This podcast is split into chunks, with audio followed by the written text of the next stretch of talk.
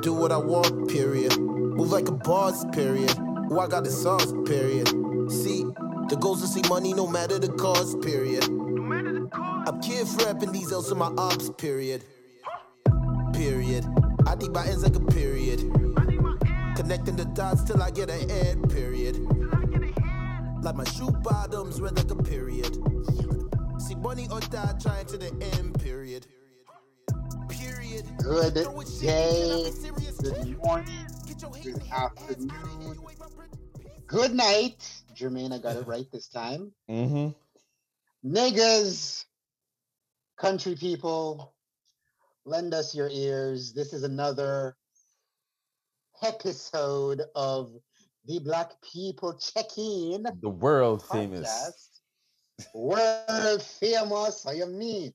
Come on. My name is Mandela, aka the President, aka the Waistline Bully, aka This guy said the waistline bully. oh, Mr. Not one of the good blacks. No, sir, I am not, and I refuse to be. And I am joined today, well, Mhm. as always, because he is our man of the hour, too sweet to be sour, your girlfriend's favorite podcaster, aka Uncle Germs, Mm. aka Pastor Germs, aka your girlfriend. He's like a big brother to me. Wink, wink, nudge, nudge. hint, Told them to. Mr. Germain. Yo. Yo, I feel like I'm on a comedy show, man. What's up? this is how we start every Yeah. single time. I'm waiting to hear my AKs. Here we go. Oh, it's- it's don't fun. worry. But you know what? Before we get to our special guest, Yes, who man. I've been a huge fan of, Mhm. um, Uncle Germs, how are you? Let's do the check-in real quick. Um. Well, I'm surviving. It's been a rough, rough time, yo. It's been a rough time, guy.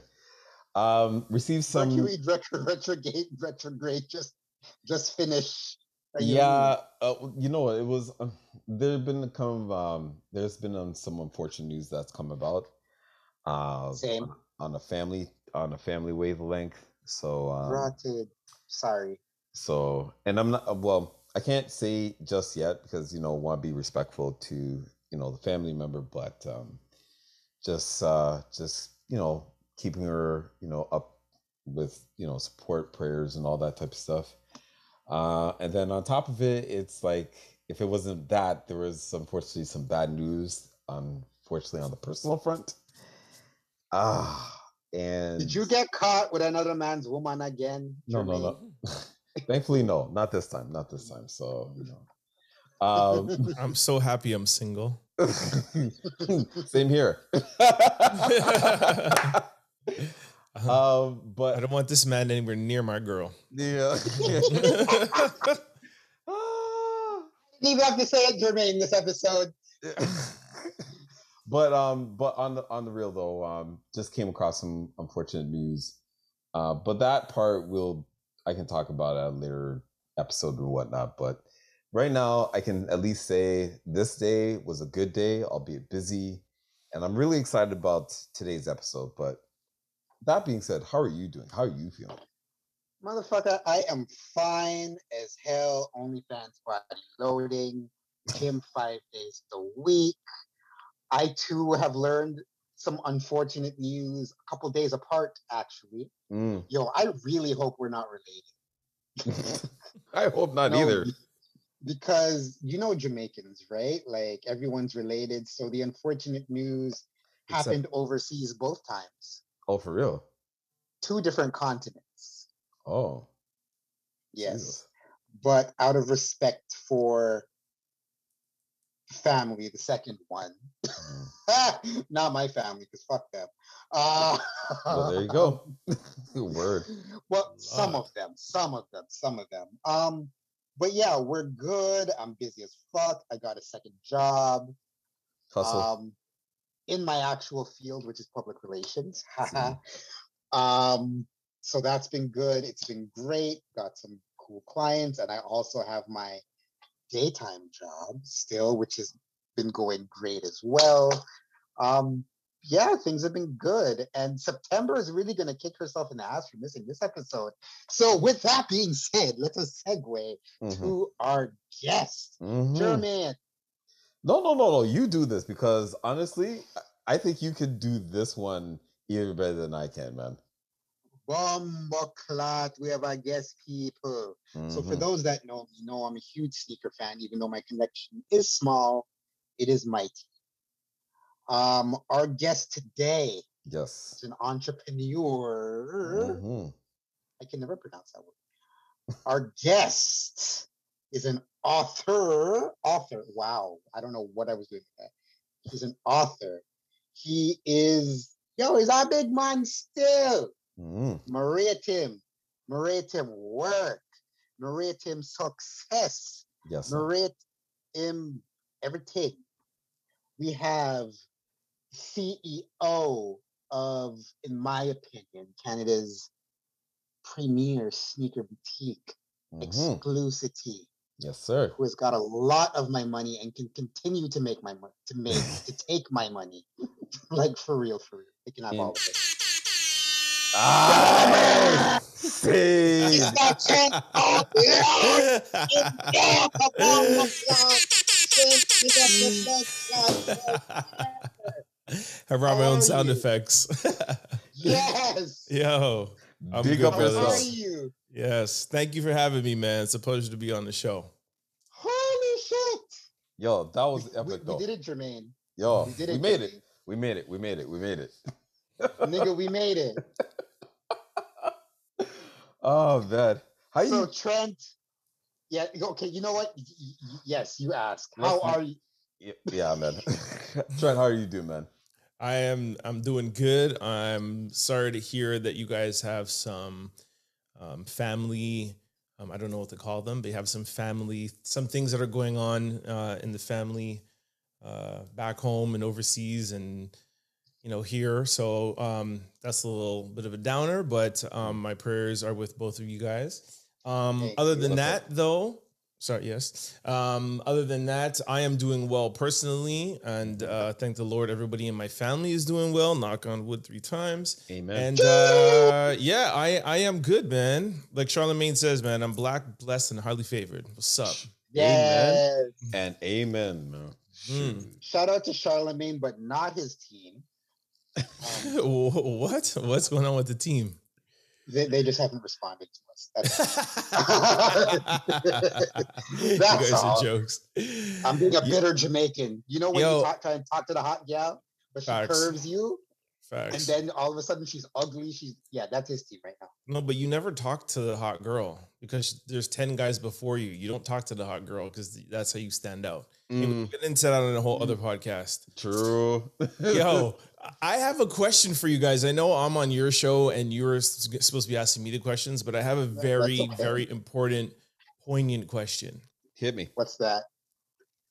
It is Monday, 9 p.m., Mm. and it is game five of the NBA Finals. All right. Why, of all the times that we have during this week, did you guys select tip off of game five? Like, you can't say that you're a sneakerhead and uh, all of this stuff and then be like, yo, we're doing a podcast, tip off at game five. Y'all are tell you- crazy. That's why September's not here because she's watching game five right now while we're here sitting down on our microphones, man. Yo, men's are calling You us know out, what? though, Because September is also a basketball head as well, yeah, that's that's where she is, I'm sure.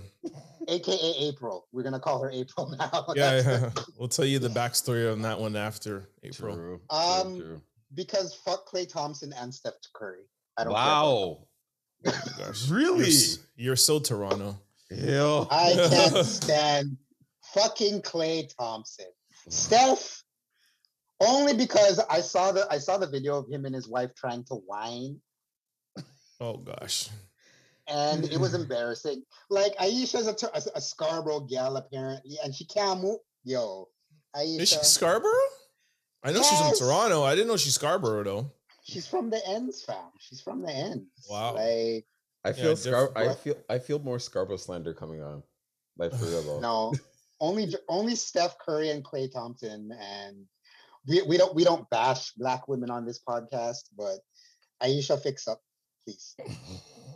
But Uncle Germs, what are we talking about today, sir? well, we're going to talk everything about Trent. We're going to talk about entre- the entrepreneur life, the mental health life, the tips and tricks of how to become a successful entrepreneur, and just everything black, you know, surrounding that. That's how that's what we do.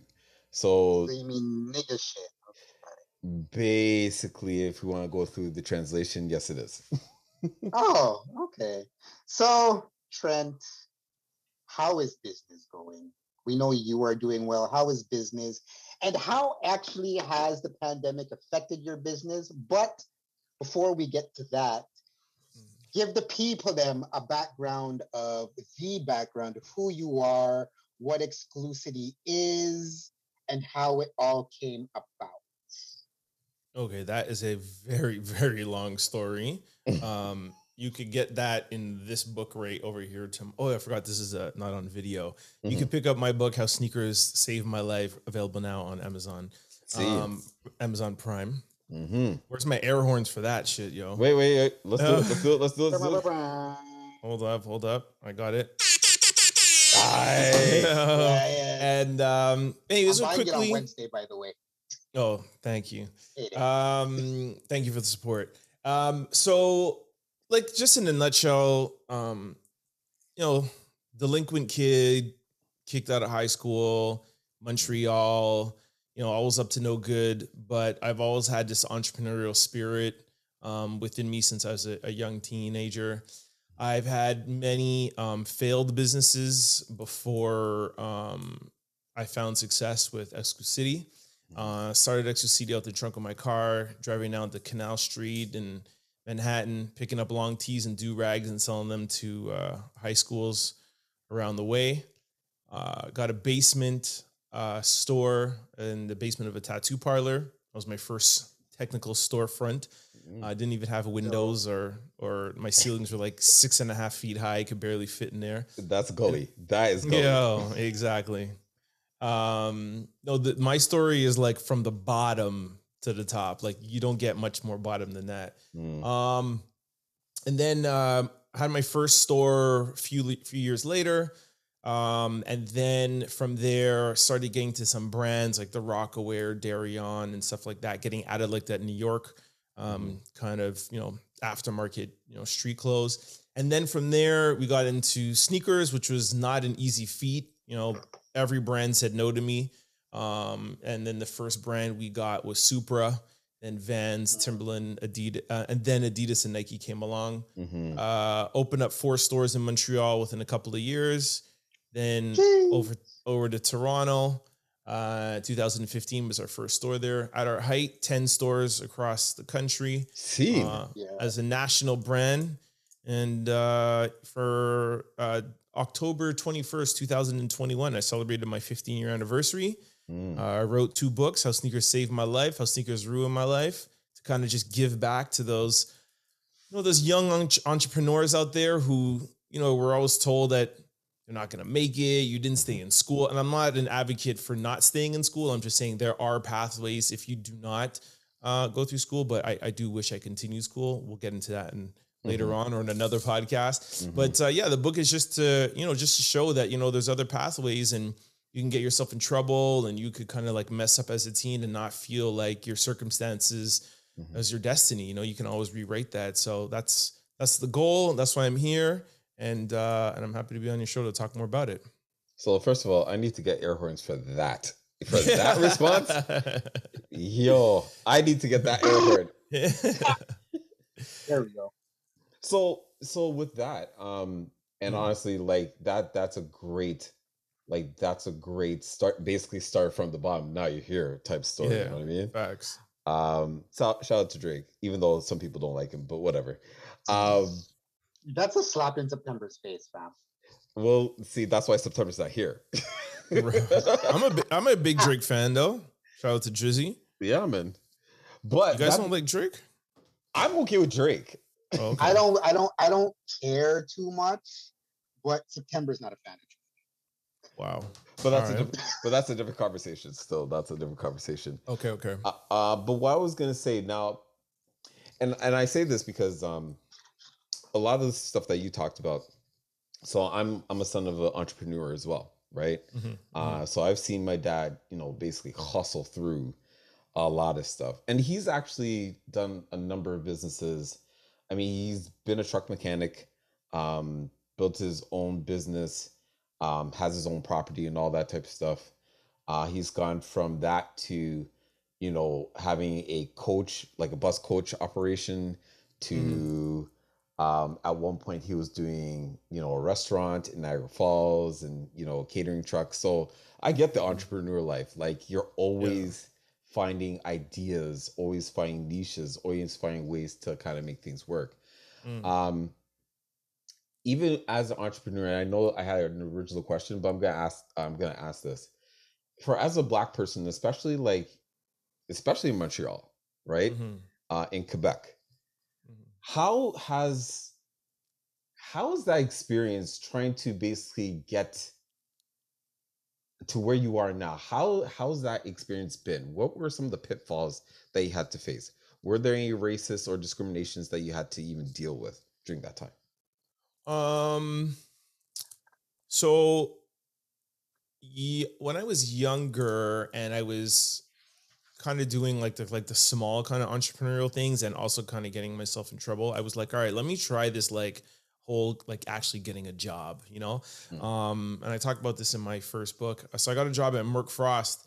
And um, I was a janitor, mopping floors, changing the garbage, doing the work. I'm like, all right, I'll do whatever I have to do to get in there. You know, my uh, grand my grandfather had worked there and got me a job, and he's like the uh, you get in, and after six months, then you'll get a permanent position in the tablet department or the packaging department. Mm, And I went, I worked there for six months, and um, I never got a permanent position. I was there temporary, and that continued for like a year and a half. And the six white guys before me had all gotten permanent positions. So I went up to Mm. HR, and I was like, "Yo, I, I'm not one to play the black card, but it's a bit ridiculous, you know. And I just sprained my ankle, and um, I bought a house, and um, I was like, "Yo, I don't have vacation, I don't have sick days, I don't have anything like this." Is and I'm in here at like seven o'clock in the morning. I work overtime, I hustle or whatever, and then you know, I was like, "Yo, I, I feel like this is racist," and then mm, went on from there, whatever, and I quit. I left, and I'm like, "Yo, I'm not dealing with that." And that was my first and only time that I was ever I worked at a job, you know, and it was like a year and a half, two years, and that's really what um, pushed me um, to working for myself and and being in control of my own destiny and not having to wait for Mhm. somebody to give me vacation days or give me anything, yeah. you know. So, um, and I think from that point on, I've always put myself in the situations where I wasn't tolerated, but that I was applauded in. Mm, You understand? Mm. mhm. Um, I know all of us are maybe always not that fortunate to be able to do that, or maybe to take the risk to be able to do that because it's not easy. But you know, even in like the modeling industry, you know, there's some racism in there, and you know, yeah. One hundred percent facts.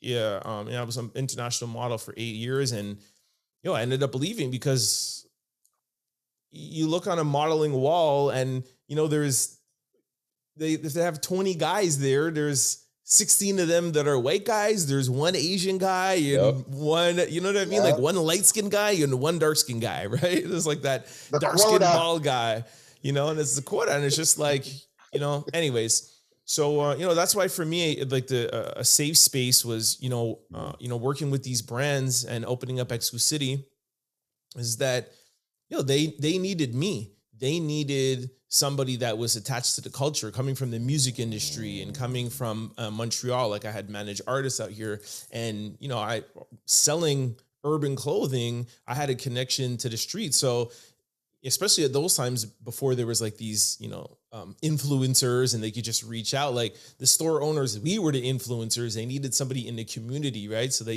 you know when nike Mm. sent the their rep up here they're like yo we need to penetrate this market because there was no sneaker culture out here. So teaming up with me and you know it, the, the, it was kind of reversed. That's when my blackness my hip-hop background Mhm. you know my that culture worked to my advantage. And i just feel like you know anybody out there listening that is you know it's younger or looking to be placed somewhere look and try to place yourself in somewhere that your culture and who you are who you wake up every day is is an asset to whoever it is that you're working for. Mm. Yeah. Fire. Bars. Yo. Mandela, you got this one. Bar. I, I I can't even follow that. I was like, yo, this guy. But I That's mean, just, this is we, this, that's just where we wrap up. Um, so I'm gonna t- I'm gonna I'm gonna take a hard right, not a left, Alright. but a hard right. Alright. So so with your with your journey, you were a model, you were selling stuff out of your car. How what were some of aside from you know the obvious racism you'd faced in your journey and whatnot, Mhm. what were some of the hardest lessons that you had to learn as a black entrepreneur well so i get i guess really you can't necessarily take racism out of it because it's just always there Mhm. but ho- what were some of the toughest challenges you faced as a black entrepreneur especially when starting Exclucity Well, like I said um, earlier, like I've always put, I put myself in spaces that um, you know uh, my my culture and my background and my experiences worked in my favor. But even with that being said, I still feel like in the boardrooms Mhm. or even at some banks or even when you're Mhm. going out to get some leases, uh, you feel the all right, you might know the culture, you might know which shoe to buy, you might know the history of Jordans, you might know like what these kids, you know, want, but yo, can you, you know, can you balance a checkbook? Yo, are you going to be able to pay the rent? Like, you know, when the, when the finance comes into it, that's when you kind of kind of feel the weight of Mhm. your blackness on you. But um, yo, I never I never code switched. I never showed up Mm. differently. I never spoke differently. I um yo, I showed up. Yo, every meeting I ever went to, I went in there with sneakers. Mm. I only wear I only wear dress shoes at weddings or if I'm wearing a tuxedo, True. you know. And you can even still pull off sneakers at that point. But yeah, I like, though. I like to have you a dress shoe every now and again. But yo, I just stayed. I stayed my course. I stayed who who who I who I who I knew that I was. Um, you know, and the things that I didn't know, I wasn't afraid to say shit. Yo, I don't know. You know. Um, but uh, yeah, I feel like that's where um, the racism will come in, even even if you are in a company or in an environment that um, is hiring you for your culture. There's always still going to be somebody in there being like, hmm, can they do this or can they handle this? You know, um, Mhm. but you can't let that get you down, right? It's you know we live in a white world. It's just the world that we live in, Yeah. right? And you have to face that, and you can't let that get you. You can't let get that down. it, it's funny you should say that because all that you talked about, like again, I've said before, like you know, I've seen my dad, you know, experience this and talk about this. Now, my dad, you know, um, at the time, uh, when you look at the trucking industry, um, it was pretty much white, right? White, Polish, white. Uh, it, you know, whether Polish or Italian or whatever, it was just basically white. So I remember my dad telling me the story where it was funny. He was fixing a truck, right? He was fixing a trailer, really, uh, for this for this company that's like all the way in Mississauga. And one of his coworkers was basically trying to blame him for something that this same coworker did, right? You know what I mean? Like they were basically he was just basically trying to get my dad fired, you know, Mm. for no reason and all that type of stuff. Um, some of these are were like the driving forces as to why he chose to do the entrepreneur life and even that was was was tough because again like most entrepreneurs you have to rally and and, and really um, seek out your, basically your own business right yeah. you have to get the clients and and at times you have to and i'm not saying this happened to you but i know for probably a lot of entrepreneur uh, black entrepreneurs in specifics like you almost have to to get the clients you have to almost kind of you almost have to kind of for lack of a better term you almost have to downgrade to get the sales so that people can see like the service that you bring in order to get up it's almost like okay well you know said company is going to do like a service job on your truck for let's say 80 bucks an hour i'll do it for Mhm. 75 You know what I Mhm. mean? Oh, I see what you're saying. Yeah. yeah it's, it's that type of thing because again in a lot of ways and I, this is why i always remember my dad saying you know when you're a black person in this country you have to work three times harder you Yeah. have to it's the reality you know what i mean Yeah, that's like my grandmother used to say. You have to kiss ass before you can kick ass. So I think mm-hmm. it's kind of along the same Yep, lines. But I, I do think it's it's changing now. And like I said, whenever I was in those situations in boardrooms or mm-hmm. it- like you know if I was going out to get a lease, like dude, I'm not paying more so that I could get the lease. So I could prove to, that I could pay it. I'm not changing. I'm not doing anything different. I'm going to find somebody else that's gonna that's gonna welcome me. You know what I mean? So um, I do think that we still have some of that, but you know, um, I think this new generation, the Gen Z, the millennials, Mhm. know, they're not they're not lowering their price to get a job anymore, man. no they're I love they're, it. they're just they're definitely speaking up and demanding at least the same rights of any white person or any other person of color Exactly. Hell and that's yeah. not to take away anything from your dad or my grandmother. They they didn't have the foundation, so they Mhm. they they weren't afforded that that fortitude to be able to do that. Like Yep. you know, I'm sure like your dad or your grandparents or my grandma, like you, they came here with nothing, so they're they're not talking back to the white man at that point. So like Mm. we could stand on their shoulders now and be like. Yo, I want to lease this place. How much is it? Or now your dad or you or whoever's in the trucking industry, you'd be like, if it's 80 bucks, it's 80 bucks, right? Mhm. Yep. So um, I'm I'm happy that we're here, man. Oh, 100%. Um, now, it's interesting that we go through all this. Um, and you kind of mentioned the, the Gen Zs, especially with the hip hop culture, right? Enough things have evolved within Mm. our hip hop and our urban culture, uh, particularly when it comes to mental health. Now, I'm not Yeah. saying like, you know, what your experiences are or whatever, it's totally up to you, but what have you seen generally whether it be it your experience or experience of just others and around like the the neighborhoods or the people that you talk with what have you seen in terms of the changes of people's view of mental health and the approach if if that makes sense Um, so it's definitely, especially in the Gen Z um, uh, age groups, it's definitely more. Um, they're more aware.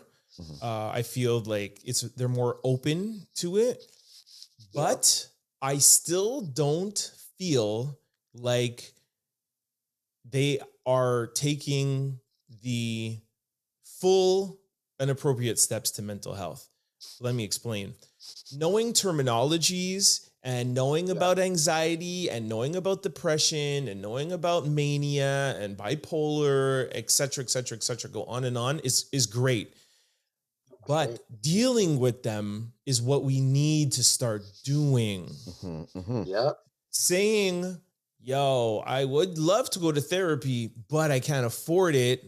But going Yeah. out and buying a $2,000 pair of Travis Scott ones off of StockX is really not the prioritizing of mental health that I'm speaking about, or your Supreme backpack or your Louis Vuitton belt. So they're they are very aware of it. They will say, you know, we'll take days off for it, or they will talk about it. They'll Instagram about it. They'll repost about it. But Yeah. I've yet to see a lot of especially black and minorities actually putting into work. I go to therapy every week. Um, Mhm. and yes, I understand that I, I, yes, we should put horns for that. Definitely. yo just horn that one time horn Yo! that horn that it one on. Tell it time on. Aye. Um, yes, and I understand that I am um, fortunate to have the finances to be able to um, go to therapy uh, every week. But there's, you know, there's different services. There's, um, there's some, there's some cheaper or more affordable um, therapists. Um, and like I said, there's ways to, you know, allocate your money to not buying a bottle in the club, you know, this weekend and spend some money on going to therapy. And that's what I want to see a lot of people um, start doing. Mm. I, I, I'm just gonna say because, like, I'm glad for the guests that we have. Like, these are the guests that we know say, yo, we have to invite one more time. Mhm. right? Because Yeah. if I run it back, like the Raptors were supposed to run it back, but anyways, whatever. They never stood a chance at running it back. Okay, so uh, sorry, sorry, Raptors. Shout out Freddie. yo, Freddie, yo, okay. Actually, okay, so I do want to expound on on a little bit because Sure. um, myself and Man- Mandela, um, we did an episode um, talking about our experiences, our reasons uh, to going into therapy. Um, so, if you don't mind me asking, what were your reasons for you going into therapy? Why was therapy imp- important for you? because I was on the verge of filing for bankruptcy. Mm, Oh shit. Mm. I see. Okay.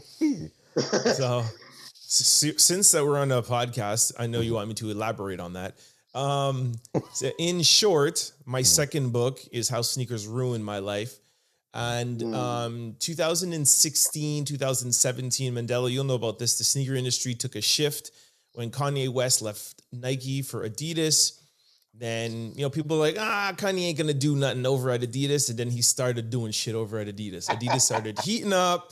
You know, you want the 750s, the 350s, and then Mhm. there was a tubular, the Dooms, and all of that.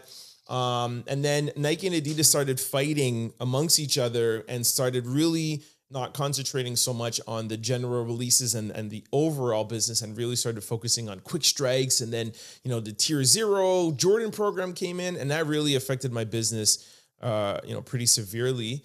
And um, yeah, I started losing a lot of money. Adidas was up, up, up in 2017 and just took a crash in 18. And um, I lost uh, $2.23 million in 2018. Jesus. Yes, sir. All, And- all, all I'm saying, sorry to cut, Mhm. people go cop the book. Yeah. Cop the book. Yeah. Yeah. Buy the book. Jermaine and I will be buying this Wednesday. At least I will be.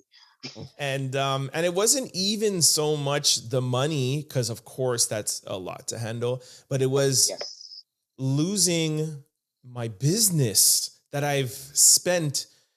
At that point it was what on our 13 year anniversary 12 year anniversary? That was all i have. I'm not married. I don't have kids. Like this Exclucity is my life. It is my child.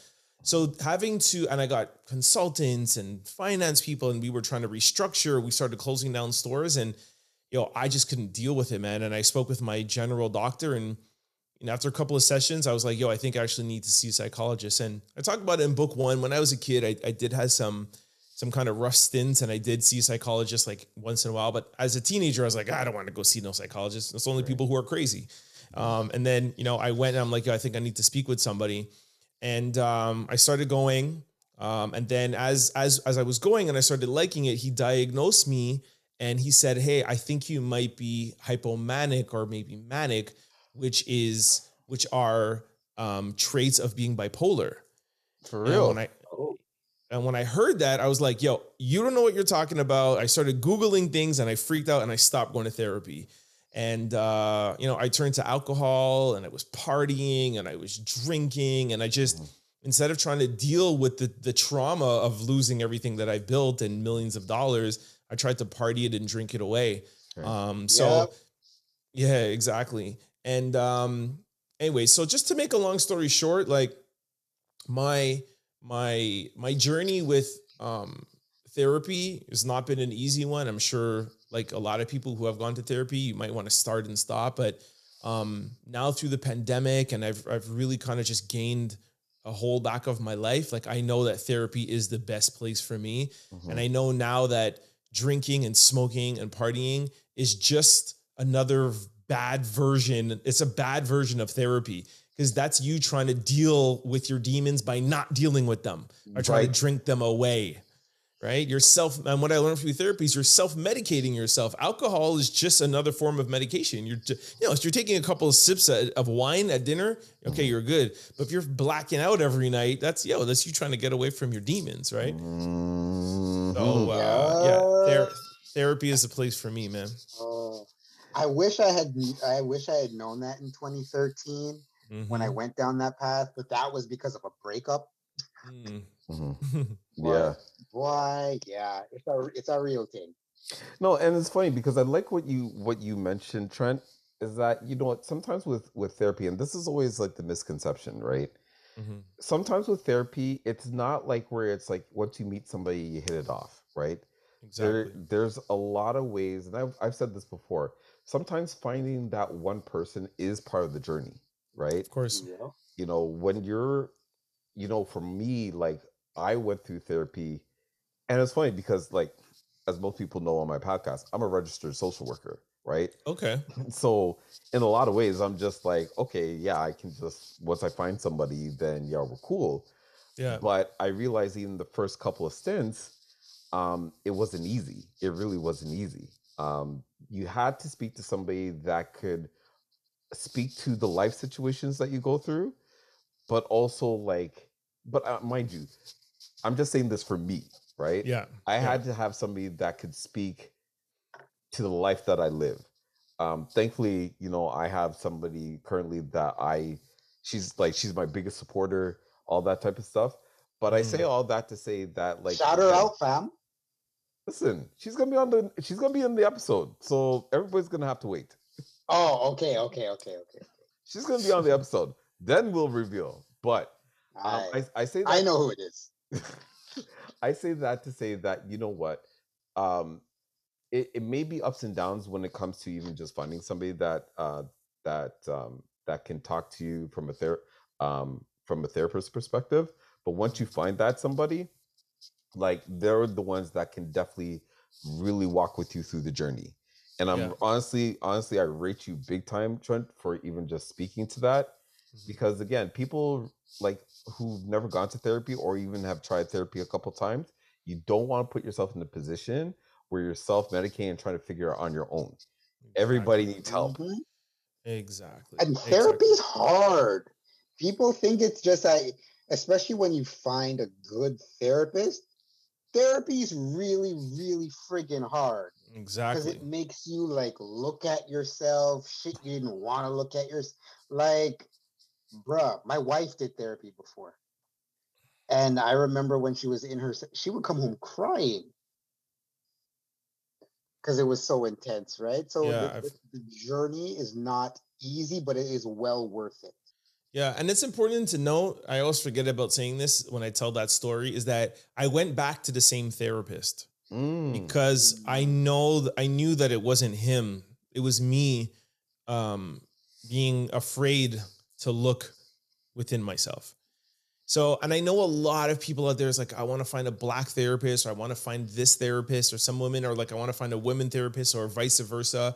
And I do, I I get that, but um, I also think it's important to look at yourself mm, first before you put the blame on the therapist. And I'm sure there's some shitty therapists out there. I'm, I'm sure there are, just like there's shitty everything that every, um, there's shitty doctors or shitty police officers or whatever. So I'm not saying that you must find it, but I feel a lot of people are.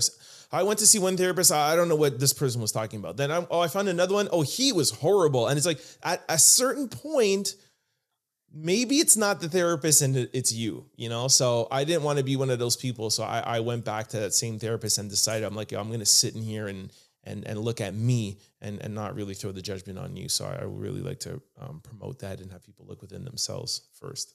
no 100% That's because such a good point. No, and he's absolutely right because at the end of the day, and I love it because it's the self-reflection piece. You know, some people Yep. don't actually take that time to say, "Yo, let me just kind of look inside and see like let me take inventory of like who I am and where I'm at." Right? Yeah. Cuz you're right. It's easy to quote unquote seek help, but blame quote unquote the help on what other people do and do not do sometimes not to say all the time but sometimes life circumstances it's based off what you do and how you Of respond course. you know what i mean Exactly. Yeah. Yeah. and, and that's and that's really what it that's why it's important to your point trent that it's like listen regardless of who you find look at yourself first Exactly. see what's Yep. up then you can go find the help Exactly. Um, another thing, I know you guys are supposed to ask the questions, but another thing I, Oh, want to no, ask you that's guys is what kind of therapy do you do? I do cognitive behavior therapy. What do you, what therapy? oh what kind of therapy do you cbt guys do? Yes. Wow. Mhm. Hey, hey, I got horns yo coming. hoard, that- hoard that one time Blood Hoard that. clots. yes. All right, so so to answer your question, um, I I both uh, have learned and also have received um, uh, cognitive behavioral therapy. So my therapist, she, she's a psychotherapist, and part of what she does uh, is a lot of CBT stuff. Um, Same with mine. And, and that's the thing. So for me, I love it because, again, it's it's it's about bringing about certain perspectives, right? Because one thing about CBT, I'm just saying this kind of for like a loose translation. Uh, when you talk about CBT, it's more so identify who how you perceive stuff. It really is. It Yeah. tackles how you perceive things, and sometimes a good CBT will hear you out and then say, okay, I understand that you're looking at it from this point of view, but is that the real is that the actual reality? Or are you perceiving it a lot different than what's happening? You know what I mean? And mind you, and that's just one example of it. Yeah, exactly. I, I I love it from from that standpoint where it's like sometimes you just need to somebody to help you to sit back and just look at things in a different angle. exactly and yeah i think it's um so i love that you guys both go to that and really really promote that on your podcast a lot because a lot of um these mental health podcasts or shows that i do a lot of people they hear us talking about therapy like oh go to therapy go to therapy and they in their head they think about what my therapist calls hollywood therapy. They're thinking that we're on a couch uh, in a therapist's office. There's a box of tissue beside us, and we're crying, and we're talking about when we were five years old and when we got a spanking, and uh, you need to forgive this person. No, that's not what. There are therapies that do that, but that's not cognitive behavior therapy. Yeah, that's and- stereotypical. Exactly. Anybody out there, Google cognitive behavior therapy, and it's really about your goals. And it's like having a trainer. You can go to a CBT therapist and you say, listen, I want to do X, Y, and Z in my life. I want to have a better relationship with my wife. I want to be stronger at work. I want to write my book. It's it's literally like going to the gym and and getting a trainer and saying, "Yo, I want uh, bigger biceps. I want to lose weight off of my stomach, and I want like I want like you know big legs or whatever, Yeah, yeah, yeah, or you know what I mean. Or going to your mechanic and be like, "Yo, I have a stock car. I want to soup it up." They're they're trained professionals that could, and that's why the the the stigma around therapy is stupid to me. Like it literally is makes no sense because everybody has a doctor, everybody has a mechanic, everybody has a dentist, everybody has everything under the sun. You have a painter, you have a contractor.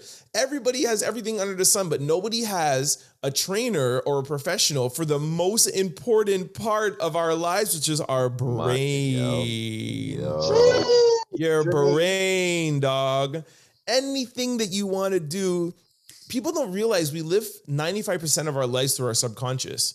When we're driving and listening to the radio, you're not concentrating on driving, you're driving subconsciously. You breathe and you walk subconsciously. These people are trained to get into your mind and they could program and help you do things that you want. You want to live your best life? Go to cognitive behavior therapy, tell them what your best life is, and they will help you and train you and give you tools to get there. Actually, can I add one more thing to that? And this is coming back to what you previously said. If you're going to do that, number one, also CBT is also kind of short-term therapy, so don't expect to be like long, long, whatever. But It worked for me. no, me no say it worked for you. It's worked for me for for sure. I don't cuss people anymore. Which is, believe me, he's he, he's changed. I'll tell you that. That's good. But what I will say, um, one of the most important things, and I remind people, when you are doing therapy or when you're doing therapy sessions, do the damn work. Do the damn work. There's too many instances where people will talk to somebody and they feel like they're not getting where, but part of it is that they're not taking the time to do the homework. Do the work that's prescribed prescribed by your therapist. The same way if a doctor told you you need to cut certain things out your diet or you need to take this medication, do it. Because if you don't do it, you're pretty much doing the same thing. The only difference is you've wasted a lot of money. That's the thing. And you know what? I'll I'll even you're doubling back on mine. I'm going to double back on that. I'll tell you this.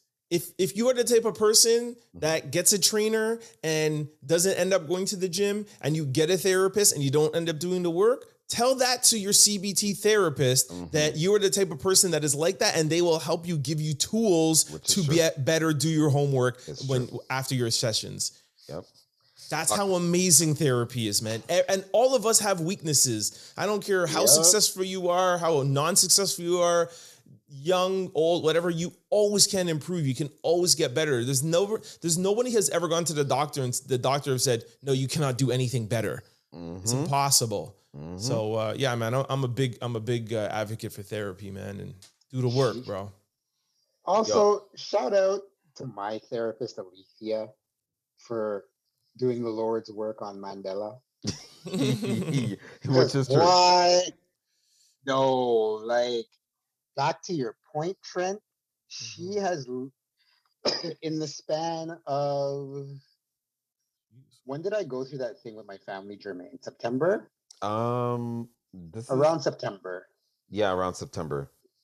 So from September until now, hmm she basically changed my life. That's Mhm. crazy. right? She changed how I communicate with people. Um, she definitely calmed my temper because I had a little bit of a temper. Jermaine will attest to that. Yep. Uh, right? She changed how I communicate with my wife. Right? So, yo, the shit works. Like Jermaine and Trent says, you have to do the work. Right? Because if you don't do the work, shit's not gonna pop off for you. and and you could find and you could find the money man you could find the finance i think those are the two biggest things is is not doing the work and not finding the finances um, you need to prioritize and even if you have to give things up you have to give up those sneakers you got to give up that ice you got to give up the floss you got to give up the drip i guarantee you i promise you Mhm. that you'll get a 10 times return on your money I guarantee that.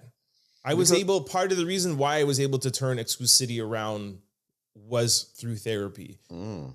The CEOs of Fortune 500 companies, like they do therapy, especially cognitive behavior therapy, weekly. You know how many things are going through a CEO's mind, how much uh, delegating and, and Mhm. intricacies and all of that stuff. And like, Yep. you know, you a, a businessman, you want to be an entrepreneur, you want to you want to go out there, you want to hustle, you want to grind, you want to do all that stuff. Yo, therapy is an investment into that process, and it will will make a ten times return on on your money. I don't care how expensive the therapist is.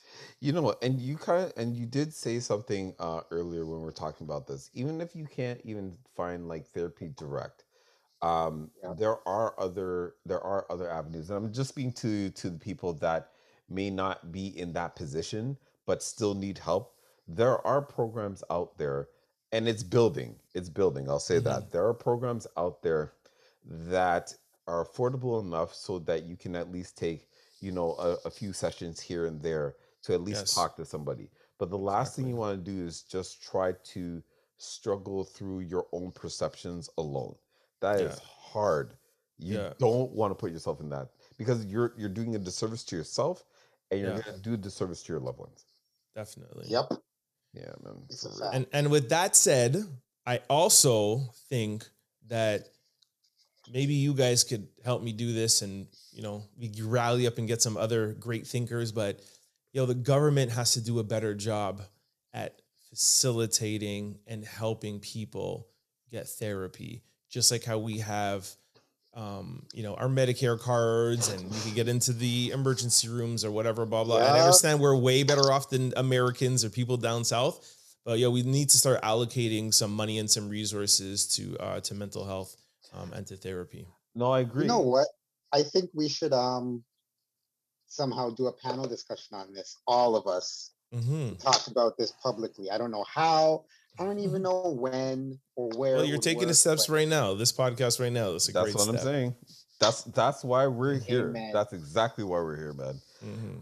No, but y- you know what? You I do agree with you because that's been kind of like my my heart for the longest time, Mhm. and particularly for Black people, people of color, but specifically for Black people, uh, we don't get um, enough resources allocated because it's not to say the money's not there. The money's there. I mean, governments governments are saying, "Yo, we're gonna put in like hundreds of millions of dollars to mental health." Okay, cool, but it's never targeted in a way that that makes sense, right? Exactly. And so that's part of the thing where I agree with you. We need to actually come together and actually advocate for more targeted approach for um, mental health services, uh, Black people, people of color, but it's just specifically for, for black people so that we can thrive instead of just trying to survive. Exactly. I think minimum, minimum, minimum, every Canadian citizen should at least at least go to therapy at least Mhm. once a year, like how you have a checkup. Once every Yeah. six months would be great, but at least once a year, just a check in. And that's how, and that's when I say to somebody, like, you could find the money. Like, even if you can only go once quarterly, start off by going quarterly, or even start off by going twice a year. Mhm.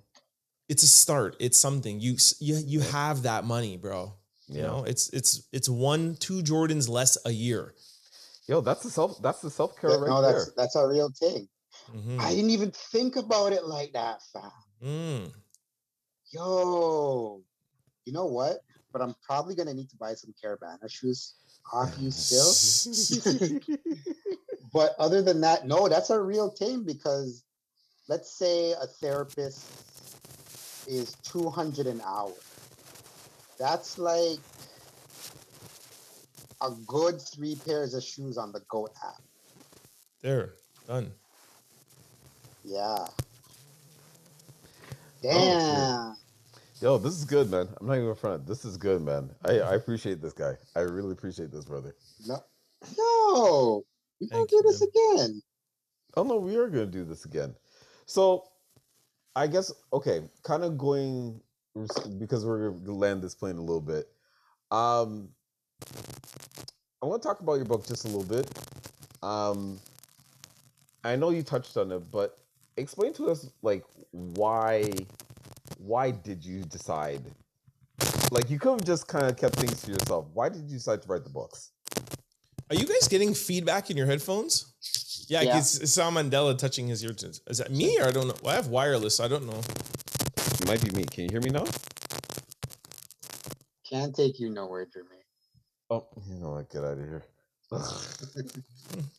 All right, hold on. Let me let me let me try to deal with this. Oh, that's definitely you. Is it? Yeah, He- that's he just un- Okay, he unplugged, so for sure it's him. Okay, but now he has no mic. Now he can't talk to us. His headphones were the the uh, where his mic was. Hold on. Can you hear me Oh, now? you're back. Yeah, we can hear you. We can oh hear you. yeah, you back, you back. Okay, wicked, wicked, wicked, wicked, wicked. Um, I so- just like to say that Golden State is slaughtering um, Boston Oh, right now. listen, I'm looking at this. I am Yo. looking at this. I'm just like, But yo, I think Boston is coming back though a little. It's 26, oh, 26 32 now. A lot. It was just 18. Anyways, we got to get to this game. Um, Yeah, yeah. so why did why did I write the books? Because um, I don't feel like um, I was doing a good enough job at giving back. I felt like I was so caught up in the store and scaling and trying to make money and trying to open more stores and try to be a national brand. And I've always wanted. I started Exclucity Helps Foundation in like 2014, and I would do like sneaker drives, and I would have people come and like donate shoes, and I would give them a percentage off to um, an organization out in Montreal called Dans la Rue. And um, yo, I just felt like, yo, how can I give back if I don't have the the time to give back? And it's it's everything's in this book, you know, and and books live on past you, you know. So I just Yeah. thought it was like a, a nice little capsule piece of, of of my time, my entrepreneurial journey, and as a way to just for me to just give back to whoever wants to pick up the book and and read about you know a struggling Jamaican black kid from Montreal that that built a national brand and and and found some success in this world. And, and hopefully it will inspire them to feel that they could do it too. So, listen, I gotta ask a couple of things. Since we have you here, Mm. what did you think is the state of sneaker culture overall and in Canada right now? Well, I think it's in Canada, it's the same as the US. You know, 10, Yeah. 15 years ago before. And listen, I don't mind to my own horde. I, I, I played a big part in in bringing Canada, Canada's sneaker game uh, and level up to where it is today. You know, before there was an before there was the Ex, an Exclucity, you know, brand demanding these things at those U.S. meetings. You know, there was a lot of releases that were not in Canada that were only um, in the U.S. Um, I remember fighting for Foamposites in 2012. I talked about that in my book. You know, they were like, yeah, there's some store in Canada, a big major brand that sells basketball shoes that have basketball stores that said, "Yo, we can't sell Foamposites. It's three hundred dollars." I was like, "Yo, give me the damn Foamposites. I will sell them." You know. So I have, Yes. um, I think I, I did a, a, great job, and myself and my team and did a great job of kind of like leveling out the playing field. Um, and that's why you have, you know, the House of Hoops up here now. You have the Jordan store, Yeah. like all of that stuff. You know, um, that's all the stuff wasn't around before Exclucity. Um, so I feel like we did a good job of leveling out the playing playing field. Um, now that the Jordan store is closed, now you do see some uh, releases not hitting Canada, um, which is Oh, which they is closed it? unfortunate. Oh, you didn't know? What kind of sneakerhead are you? You don't know that the Jordan No. store in your city closed down? I've been busy, man. I've been Oh, stop busy. it. Anyways, um, busy. yeah. So anyway, so so Canada and the U.S. is on uh, equal playing field now. Um, the state of the sneaker industry as a whole. Um, listen, man, I don't like to be like you know in, in the hip hop industry, you see like the, those new rappers coming out. The old rappers are like, "Yo, yo, they're messing up the game. They're doing this, whatever." Yo, the industry is always going to change. Is always going to shift. Um, I miss the days of you know general release product being hot. I miss the days of you know Roshi's being cool or Presto being cool. Or even remember when sock darts dropped? It was like, yo, we need to get the sock darts. Um, you know, flying it and we're technology, um, you know, excited uh, kids. Um, and there was a community and there was like an organization and there was a love for sneakers. Um, I miss those days. Um, but I also love, you know, what it's turned out to be right now, where it's, you know, it's sneakers is mainstream. It's no longer a subculture. Yep. You know, Yeah. um, it- it's mainstream. Um, it, it's it's hip hop. It's urban, and It's um, it's and and I love it. You know, now. Yeah, it's yeah, I love it. Um, I love to see where you know we have come and, and where we're at right now, and um, I think the um, brands uh, need to do a better job at um, maybe kind of toning down some of that high heat product so that these kids are not only thinking about um, what value their shoe collection has because before your value of your sneaker collection wasn't just a dollar value it was like you know how rare something was or how uh, you know different something was or like a europe release but now it's like you know now it's stockx and goat like it's Right. just not the same, you know. Um, but like I said, we are here now, and I don't want to be one of those one of those old heads that are like, ah, they got to bring it back to my days. Like it's a thriving business and it's great, and then I just think that um, the sneaker brands got to do uh, got to do a better job um, at kind of bringing it back to some of that to, to some of those olden times, or else we're not going to have an industry to love and to talk about if it's just hype Absolutely. and just Travis Scott's and just off whites. Like it's crazy, man. Ugh. And what are your favorite Jordans of all times and your favorite overall sneaker? Right here. Oh, I forgot we're not on video. So they're right behind me. Black Cement Threes, my favorite sneaker Yeah. of all Mhm. times. Uh, it's just a beautiful shoe. It's Mm. the It retro is. threes are Jordan's um, favorite shoe. It's the shoe that the reason why we even have a sneaker culture. Jordan was going to leave uh, Nike after the Jordan twos came out, and Yep. they brought Tinker Hatfield and him together, kind of co-designed that that shoe. So it's the uh, it's also a, a beautiful shoe that I love, but it's also the nostalgicness of it and the meaning behind the retro three that does it for me. And um, what else is what was your other question? What sneak? What's my favorite shoe of all times? Like it doesn't have to be a Jordan. It could be like any other brand. Yeah, it's what I wear every day. White on white Air Force One. Air Force Ones, yo. Oh, Air. Force Ones. I don't even Air wear Force- Jordans no more. Jeez. I get I you. don't. I get it. Jeez. I, I just wore I just wore my um gray Jordan one Flyknits to work and everyone lost their shit. Yeah. It's, just because I always want. to be I just want to be different now, you know what I mean? And it's like I know I know wearing a white on white Air Force One is not different, but like like I'm talking at um two schools tomorrow and I know the first question is going to be like, "Yo, what do you have on?" And it's like first of all, yo, I'm here. I I make me. My sneakers don't make me. I don't need to wear Travis Scott's. I don't need to wear white on white Air. Um, uh, I don't need to wear off whites to step into a room and get noticed. So now when I go to Right. anything like uh, like a school that I'm doing a talk, I want to show kids that yo, you're more than your sneakers that you have on your feet. And especially if I go to like a sneaker convention or I go to someplace where there's a lot of sneakerheads, for sure I'll never wear any Jordans or any high heat because like I said, back in the day, it would be like, yo, where did you get those? Now it's gonna be, now it's all it is like, all right, you got that off StockX. Like, you're not cool. You know what I mean? It's like, you know, everyone in the room is gonna have them on anyway. So I feel I'll stand out more just wearing some some white on white Air Forces. Proper. Mhm. Um, you know what? Let's kind of wrap this up because honestly, I mean, we do have a game still, so we gotta catch that. but um, I want to tell you, Trent, I appreciate you. I appreciate sir. your candidness. I appreciate the hustle and the drive. Uh, it's been a absolute honor to have you on this episode, man. Thank you, brother. Why Thank you. here one? Mr. Trent, sneaker dan dada. We love you like oxtail and dancehall dog. Even Hold on, hold on, hold on, hold on, hold on. I got my two. mans, mans don't eat meat no more. We love you like oxtail and dancehall and waistline. There we go.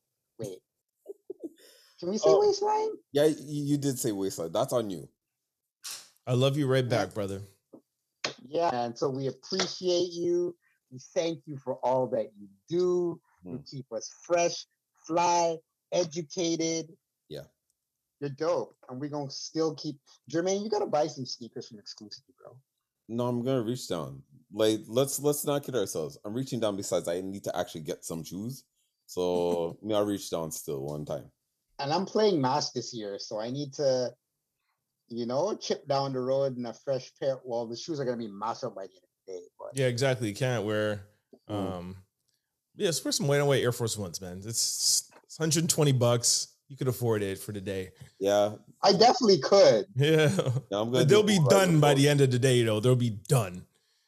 Oh probably do a yeah, I with the with the with the Air Force. Mhm. So I'm not gonna. I wore I wore um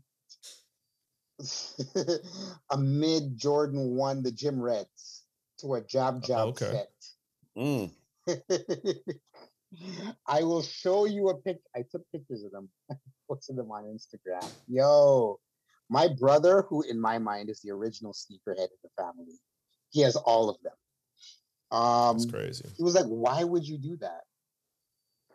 you're crazy, but me, it is what it is.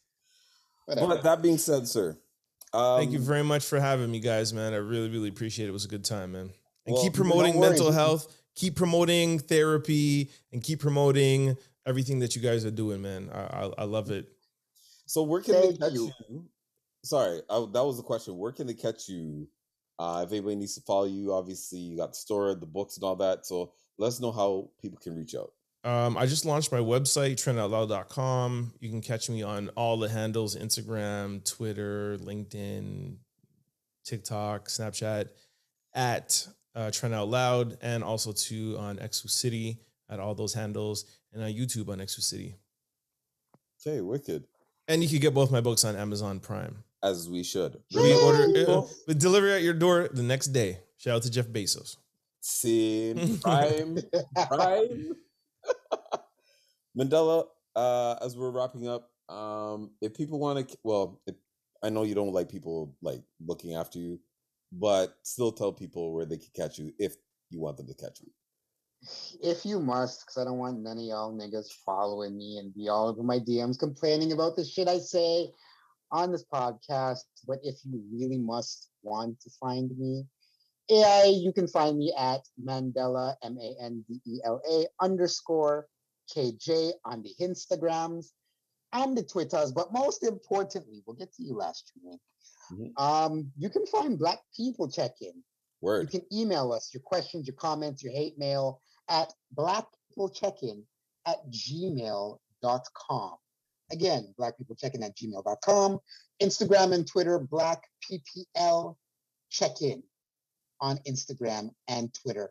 Uncle Jerms, where Mm. can the man them and the gal them most importantly find you?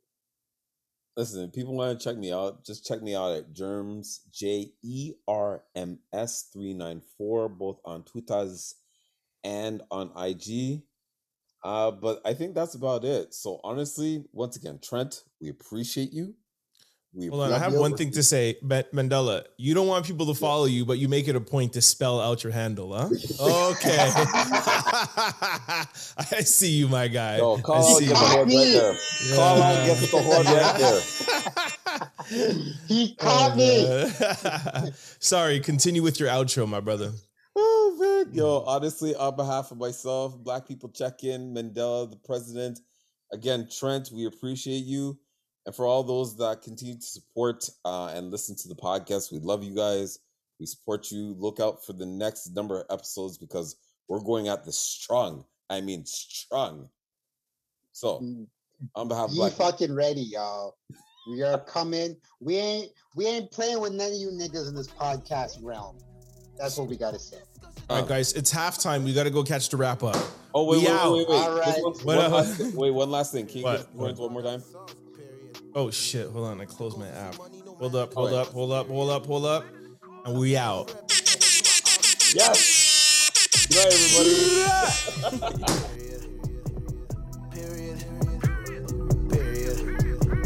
The goals to see money no matter the cost. Period. I'm kid frapping these L's to my ops. Period. L's, we handing them out, handing them out. Yeah.